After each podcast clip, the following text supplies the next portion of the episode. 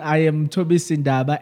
I was born in KZN, went to school there, came to Joburg and qualified as a social worker. I got my PhD at age 29, and I'm an author of three books. I'm so excited to be finally doing this. I've been wanting to do it for quite a long time. And finally, it is here. The Inspiwords podcast is my next. It is a podcast about purpose, passion, and progress. It is my way of reaching out to the world with words of encouragement, words of inspiration. And I'm a bit nervous about what it's going to become.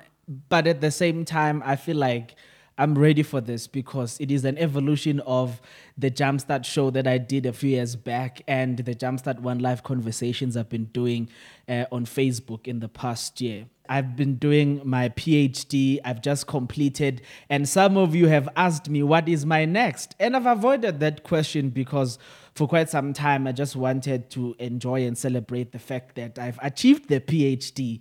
And it was not an easy journey for me, as some of you may know. And now I feel like I'm finally ready to step into my next. And I think I've had opportunities and experiences that many young people my age may not have had.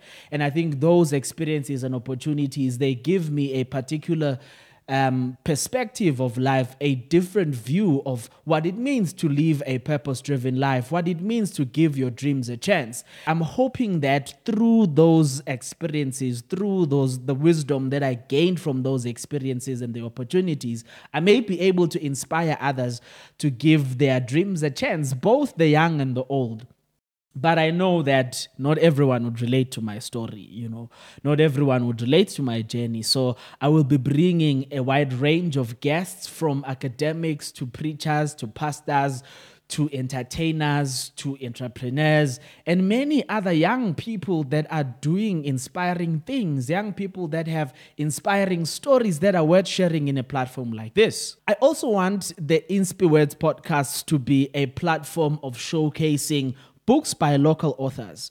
So, in some episodes, I will be reviewing books uh, by local authors, and in some episodes, I would invite those authors to have a conversation with me be talking to them about what inspired them to write, the stories behind, you know, the things that they write about.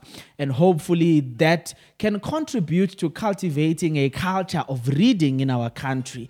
And not only reading, but reading local authors, which I think is something that's very much important for us to do as a nation. If those are the things that you are interested in, please subscribe to the podcast. Please also follow me on all social media platforms at I am Ndaba. And let's take this journey together together. Until next time, give your dreams a chance.